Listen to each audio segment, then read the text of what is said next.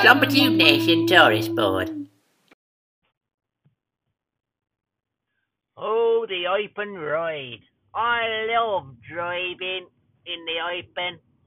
There's many things to be seen in Slumpitude Nation, from the deserts of the south to the lush jungle of the north. Well, not the jungle, but I think there is a garden centre. And you can uh, even see snow when it's winter.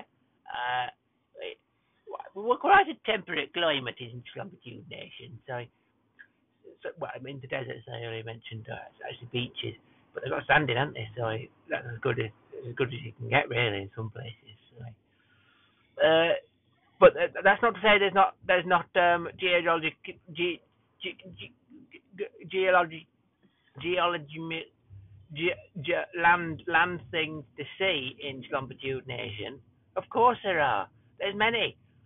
Uh, Do you remember Murnell's Mo- Rock? Not Murnell's Mock.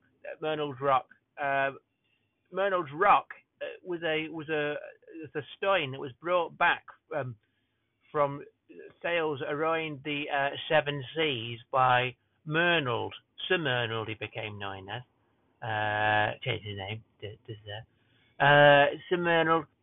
He brought back this rock from from abroad, from foreign, and he put it in a and he put it in um he put it in um he, he put it in a field.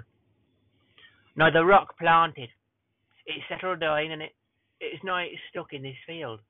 A very interesting, very interesting rock. Uh, I mean, yeah, looks like a normal rock, but it comes from uh, comes from abroad, so that's very exciting. Murnell's Rock, the most important geological feature. Oh, geological, that's the right word, isn't it? Uh, geological feature of Slumpitude Nation.